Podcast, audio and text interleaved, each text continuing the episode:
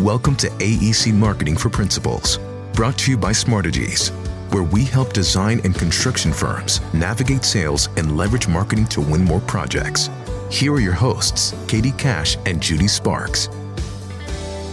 Hi, everyone. This is Katie Cash. I wanted to personally thank you all for tuning in to our first season of the AEC Marketing for Principals podcast. We have thoroughly enjoyed sharing some sales and marketing best practices with everyone, as well as all of our guests that we've had the chance to speak with. You know, over the course of this season, we had the chance to speak with a variety of owners across both public and private industries, as well as some marketing mavericks, if you will, across the design and construction industry. So hopefully throughout the course of our first season, you have found some helpful nuggets that you can put into practice right there within your firms today as we close out season one, I thought that I might take the opportunity today and just share some big picture um, tips with everyone from our season this year. So if we go back to, you know, episode two, probably one of our most popular episodes of the season where we spoke with Jerry Smith, who is the director of capital improvements at Atlanta Public Schools. You know, Jerry was the one that first shed light on how much time owners actually have in their day to day lives as they are working in their various roles in these ownership groups to actually spend to review proposals, where he pointed out on a given day, he may have anywhere between 10 to 15 minutes to look at a design proposal or a construction proposal, which I believe our listeners found to be very, very helpful as they are sitting there putting together proposals week in and week out and really trying to draft narratives that speak to their approach, put together project sheets that showcase their experience, and realizing that the average reader on the selection committee is only going to spend 10 to 12 minutes and they need it to be snackable. They need that information to pop out. They need to be able to award points and mark those individual proposals as being compliant easily without having to dig for information. So if you didn't get a chance to listen to episode two with Jerry Smith, and you are actively pursuing work in the public K 12 arena, you might tune into episode two. Um, another one of our episodes that was quite popular was actually a duo cast between myself and Judy Sparks, where we talked about the importance of the presentation and the formal interview as part of the procurement and selection process. And I think the biggest nugget that we shared with everybody on that particular show was our personal philosophy and approach to presentations and that they should do three things. They should inform the audience, they should influence the audience that you are the best and most qualified team to perform whatever service you're interviewing for for that particular project. And certainly they should entertain. You know, in today's busy and hectic uh, work world, we are all strapped for time. So if you are going to take up someone's time and give a 20, 30, maybe even an hour long presentation to them, make sure you are able to check the box for all three of those inform, influence, and entertain. If you did not get a chance to listen to that, or perhaps you and your team are getting ready for your next big interview with a selection committee, you'll want to tune into episode three. Um, the Art of the Pitch is the name of that particular episode. Another one of the great tips that we had through season one came through talking with one of our very favorite individuals, uh, Mr. Marvin Woodward, who is the head of the Georgia State Finance and Investment Commission, um, a public entity here in Georgia where they are overseeing multi billion dollars worth of investment each and every year, where he really broke down, you know, their procurement process, the step one and step two, the the interview, what that looks like, and also went into great detail in terms of which state agencies they are commonly working with, primarily the Board of Regents and the Technical College System of Georgia, and who makes up those various committee members.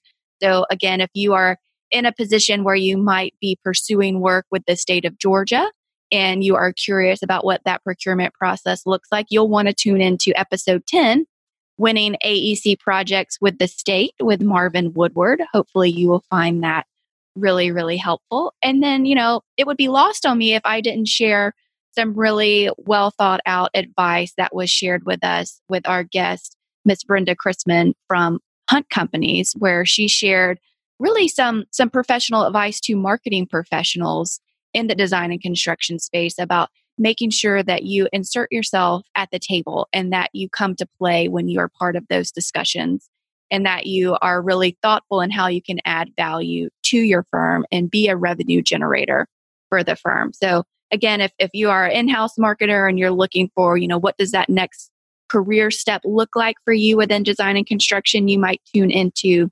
episode 11, uh, the missing link in your AEC marketing strategy with Brenda Chrisman. We'll find that very helpful. You know, we've been so excited to have the opportunity to talk with so many individuals across the industry in season one. It, it was really, it, it was somewhat challenging as a host to try to fit everybody in, but then it was also very inspiring just to hear everyone's personal stories and then also to be able to share that information with you, our listeners, on how you could better position yourselves for work with these particular owners. And I think, you know, a lot of people really enjoyed the episode that we had uh, with Katie Fisher from JLL, where she was just sharing this new business strategy that JLL has deployed this idea of account based marketing and how they're doing it at scale instead of, to use her terms, these random acts of marketing that they were doing kind of ad hoc before they had a streamlined, you know, sales and marketing alignment business strategy to really target high profile, you know, high value clients and building customized campaigns around that. So if you are in the middle of getting ready for your 2020 planning and you're doing some strategic planning and not really sure what business strategy might be appropriate for you and your firm, you might listen into episode 16 using ABM, which is account based marketing, to generate marketing qualified leads and grow your business. Again, that was with Katie Fisher, who is the director of field marketing with JLL. And then, you know, a lot of what I've shared with you so far has has kind of been little nuggets and recaps on the public sector side. So I don't want to leave any of our listeners who maybe service the industrial market or multifamily on the private side. So for you guys, um, we were able to sit down with Larry Callahan from Pattillo Industrial Real Estate, who, you know, shared his personal journey and how he got into commercial real estate and also shared his economic outlook for the industrial market here in the Southeast as we look to the future and as online retailers continue to change the industrial game. You know, he, he shared a lot about that last mile delivery and a lot around kind of this quote unquote Amazon effect that's happening with retailers that's really caused this boom in industrial development. So if you are in that industrial arena, um, maybe you might tune into episode 18, uh, where we spoke again with Larry Callahan. And then if you are again in that multifamily space, episode 19 is where you'll want to listen in, where we spoke with Dave Lawful from Highlands Residential, really about what's going on in the world of multifamily um, we're seeing a lot of new developments spring up across the states that focus more on, you know, the, the retiring boomer generation and what their needs look like from a multifamily standpoint. We're also looking at how multifamily developments are being brought into communities and helping those thrive. So, again, that's episode 19.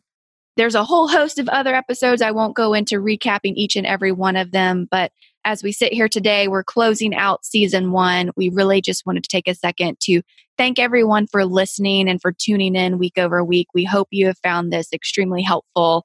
Um, hopefully, it hasn't taken up too much of your time and we're getting to the point quick enough for you where you can have this information on your commute in or, or home from work. So, with that, I will say, you know, we wish you all a very happy holiday and we will be back for season two in 2020. We are currently in the planning and programming phase for season two. If any of our listeners out there have a specific topic that you would like for us to discuss on air or a particular owner that you would like for us to interview, we would love to hear from you. You can message us on any of the social media platforms at Smartegies. That's S M A R T E G I E S. And again, thank you guys for tuning in. It's been a great ride, and we can't wait to talk to you again in season two. Have a great day. You've been listening to AEC Marketing for Principals, brought to you by Smartegies. If you like this episode, please let us know by visiting aecmarketingpodcast.com, where you can learn more ways to position your brand and sell to owners.